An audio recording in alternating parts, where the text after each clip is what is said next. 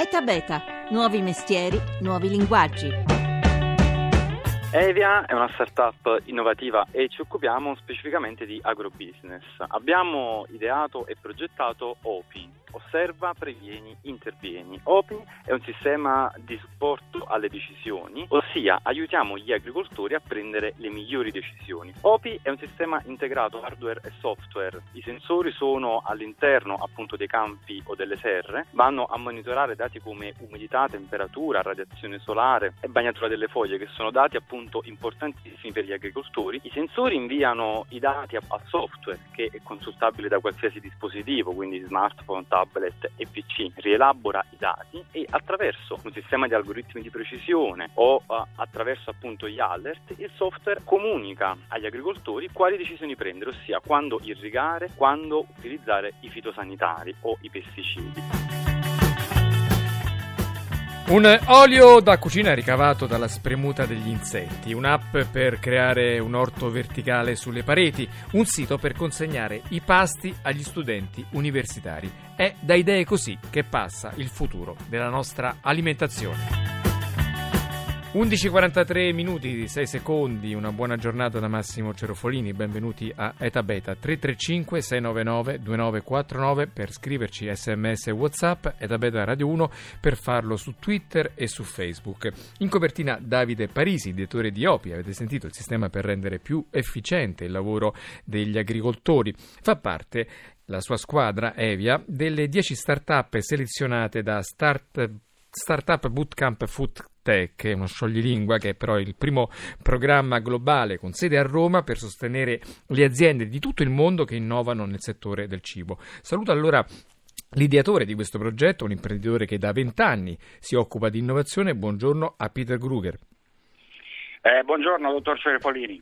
Allora, voi il 10 marzo presenterete a Roma, mi sembra al Parco della Musica, le 10 aziende che da tutto il mondo avete selezionato, accudito, consigliato, finanziato e contribuito a lanciare. Innanzitutto, che cos'è Startup Bootcamp Foodtech? Ci sono riusciti? Eh, sì, mi dispiace per lo scioglilingua. Allora, diamo una piccola premessa. Allora, noi siamo parte di un'organizzazione internazionale che si chiama Startup Bootcamp Uh, diciamo è il più importante network di acceleratori per start-up che eh, sia stato costituito in uh, Europa circa cinque anni fa. Gli acceleratori oh. sono una sorta di palestre che no, allenano e poi lanciano le aziende innovative?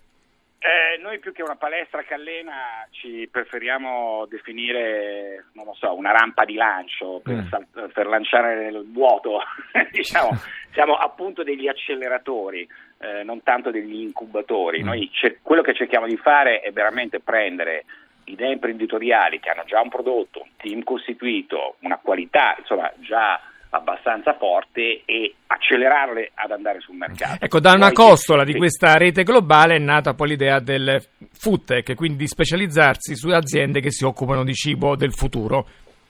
Sì, esatto, cioè, noi siamo una delle ultime creature di questo network che conta 16 acceleratori in giro per il mondo, dalla Cina agli Stati Uniti. Um, l'abbiamo lanciato l'anno scorso, siamo il primo operatore internazionale a tutti gli effetti che ha deciso di operare qua in, uh, in Italia e abbiamo scelto ovviamente quello che è un vero punto di forza dell'Italia, cioè il food. Noi in particolare ci occupiamo di food tech, cioè delle tecnologie che assistono le industrie del food in tutte le varie declinazioni, dal campo letteralmente fino all'intestino.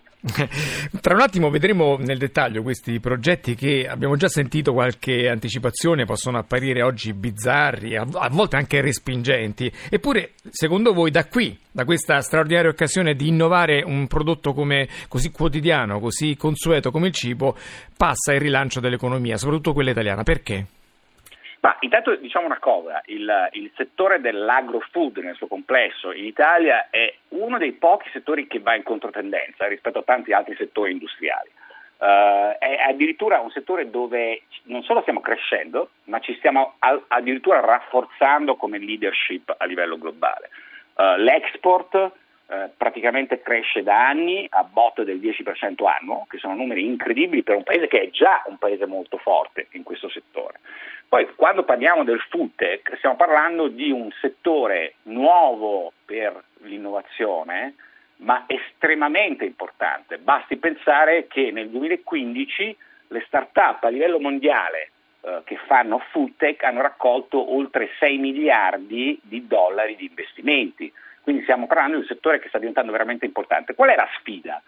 La sfida è veramente legata al futuro, della, in primo luogo, della sostenibilità eh, di, diciamo, del nostro pianeta. Noi sappiamo che le dinamiche demografiche aumenteranno ulteriormente eh, la domanda di cibo e di cibo di qualità.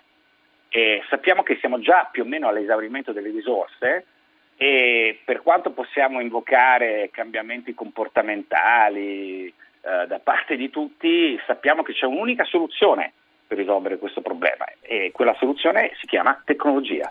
Ecco, quindi anche in un settore dove la tradizione, soprattutto in Italia, è molto rispettata, molto temuta, a volte anche frenante, l'innovazione può essere la chiave poi per il nostro paese di tornare leader, tornare protagonisti in questo campo che appunto sarà strategico per tutta l'umanità. Ma veniamo alle vostre start-up, alle vostre aziende innovative. Evia l'abbiamo già sentita, ma nel campo della produzione agricola avete una serie di altri progetti molto originali come per esempio Elasian che si occupa occupa di olio o di olivi. Che cosa fa l'ASEAN?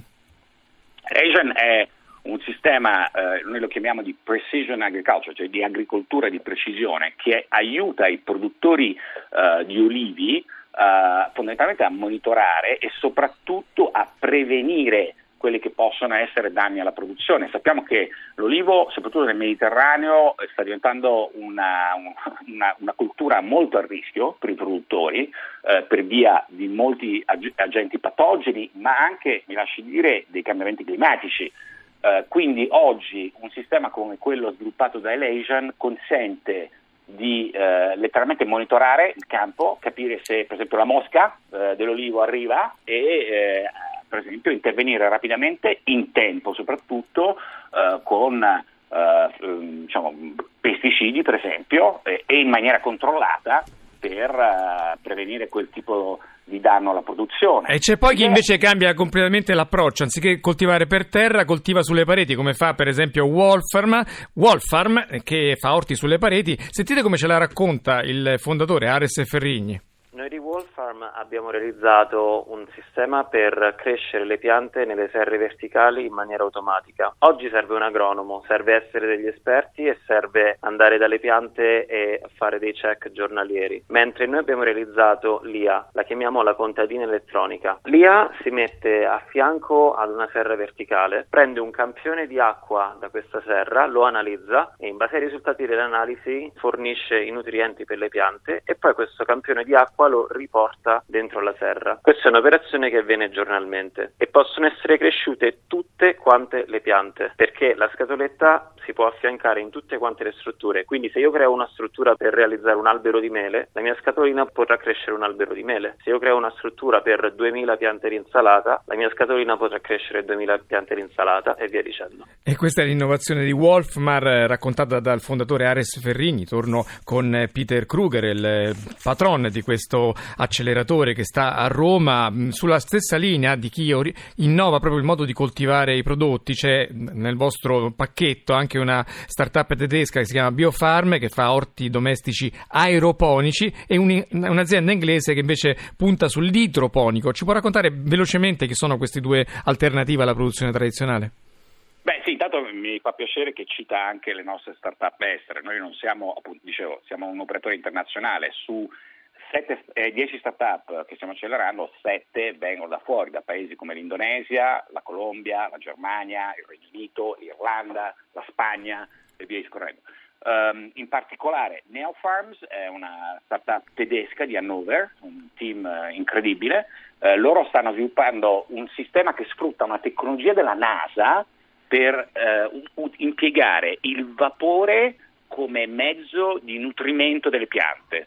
Questo vuol dire che eh, riuscire a risolvere un problema nella gestione dell'acqua e poter quindi comodamente inserire anche in un ambiente domestico la cultura del, del, della, diciamo, del, della, necessità di insalata che può avere una famiglia nell'arco di un anno. Uh, l'altro team che menzionava, che è un team britannico, Uh, è, eh, si chiama uh, Phytoponics e loro hanno invece sviluppato un sistema di cultura in acqua, appunto idroponica, che sta avendo già un successo devo dire, abbastanza importante giù nella piana del Sele perché loro hanno già trovato dei clienti che gli hanno acquistato questi sistemi. Ricordiamo che la piana del Sele è una delle aree a più alta intensità di coltura di insalate della cosiddetta quarta gamma, cioè l'insalata che finisce nella vostra busta in supermercato. E l'innovazione contagia un po' tutta, c'è anche un evento in corso a Roma che si chiama I migliori vini italiani al Salone delle Fontane all'Eur e parla appunto, mette in mostra le migliori etichette del buon vino italiano, l'ha organizzato Luca Maroni che però ha approfittato di questa occasione per lanciare una ricerca sulla sinestesia, una scienza emergente che studia i rapporti tra i colori con i cinque sensi, fornendo applicazioni nel campo della della confezione alimentare e del design dei ristoranti. Ma sentiamo come ce la racconta proprio Luca Maroni. La sinestesia è la scienza che studia come i nostri sensi sono in realtà interconnessi e come delle volte ci sarà capitato di venire mossi da un'evocazione, ad esempio olfattiva, come un profumo ci abbia evocato delle sensazioni di temperatura o come addirittura abbiamo visto una nota sonora riconducibile a questa evocazione. I sensi sono tutti interconnessi tra loro ed in particolar modo il cervello che li percepisce conserva traccia di ogni minuscola vibrazione, di una minuscola impressione e questa multicanalità del senso sentire e la multicanalità del pensare e la sinestesia studia proprio i rapporti tra le varie sensazioni. Lei in questo studio presenta anche una ruota dove c'è un arcobaleno di colori, ognuno dei quali ancorato a delle specifiche sensazioni visive, olfattive, gustative, tattili o uditive. Ci fa un esempio per capire che tipo di relazione può richiamare un colore nella nostra esperienza sensoriale completa? Beh, ad esempio, quando io da analista sensoriale applicata al vino vedo un vino che ha un colore violastro, ecco che quel colore evoca in me anche la sua ricchezza in tannino, e il tannino è datore d'amaro, e io già guardando quel colore percepirò il sapore, e riconducendo ad una sensazione di temperatura, il viola è il momento di massimo frescore, siamo molto vicino al freddo, e il suo sapore tenderà quindi all'amaro. Ma ad esempio, quando io vedo un fiore, un fiore giallo, si sa che il giallo evoca delle sensazioni di acidità, di linfa, di forza solare, oppure si sa come nell'alimentare le scelte, magari inconsapevoli, dei consumatori sono proprio motivate e amplificate da un determinato colore della confezione dell'alimentare. Quindi questa interconnessione è già oggetto di studio e di applicazione nel marketing sensoriale più avanzato. Che tipo di arricchimento si può ricevere nell'esperienza quotidiana facendo consapevolezza di questi rapporti che ci sono tra i nostri cinque sensi? Beh, anzitutto eh, si svilupperebbe molta attenzione l'attenzione è necessaria a capire il portato del senso. Se quando io ispiro un vino, o ispiro un fiore, non elaboro in tempo reale col cervello, non penso a quello che ho sentito, quella sensazione non mi ha detto nulla,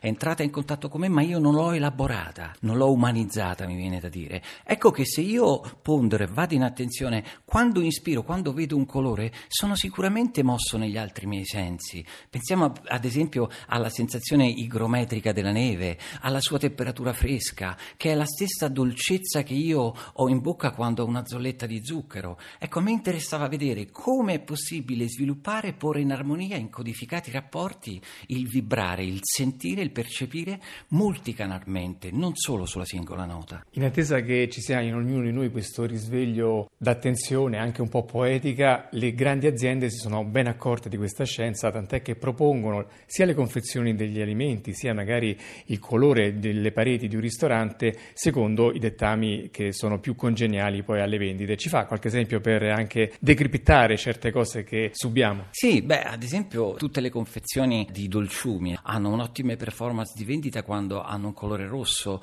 il rosso esprime proprio la succosità, oppure si sa che se io entro in un locale colorato di arancione percepirò delle sensazioni di calore e quindi questo sarà indicato e promuoverà il consumo di bevande fresche. Viceversa, in un locale con luci tendenti tendenti al turchino sarà quasi impossibile avere la voglia di sentirsi dissetato perché le bevande colorate di turchese non sono bevute, non sono consumate, così come un risotto turchese non verrebbe mai mangiato. Quindi questo polisentire è già dentro di noi ed è importante secondo me dare una visione con l'uomo al centro, cercare di capire il comune vibrare, sentire a cosa corrisponde quel colore in termini di tatto, in termini di rumore che percepiamo, dare la conscietà all'individuo che si può esplorare il proprio interiore sentire.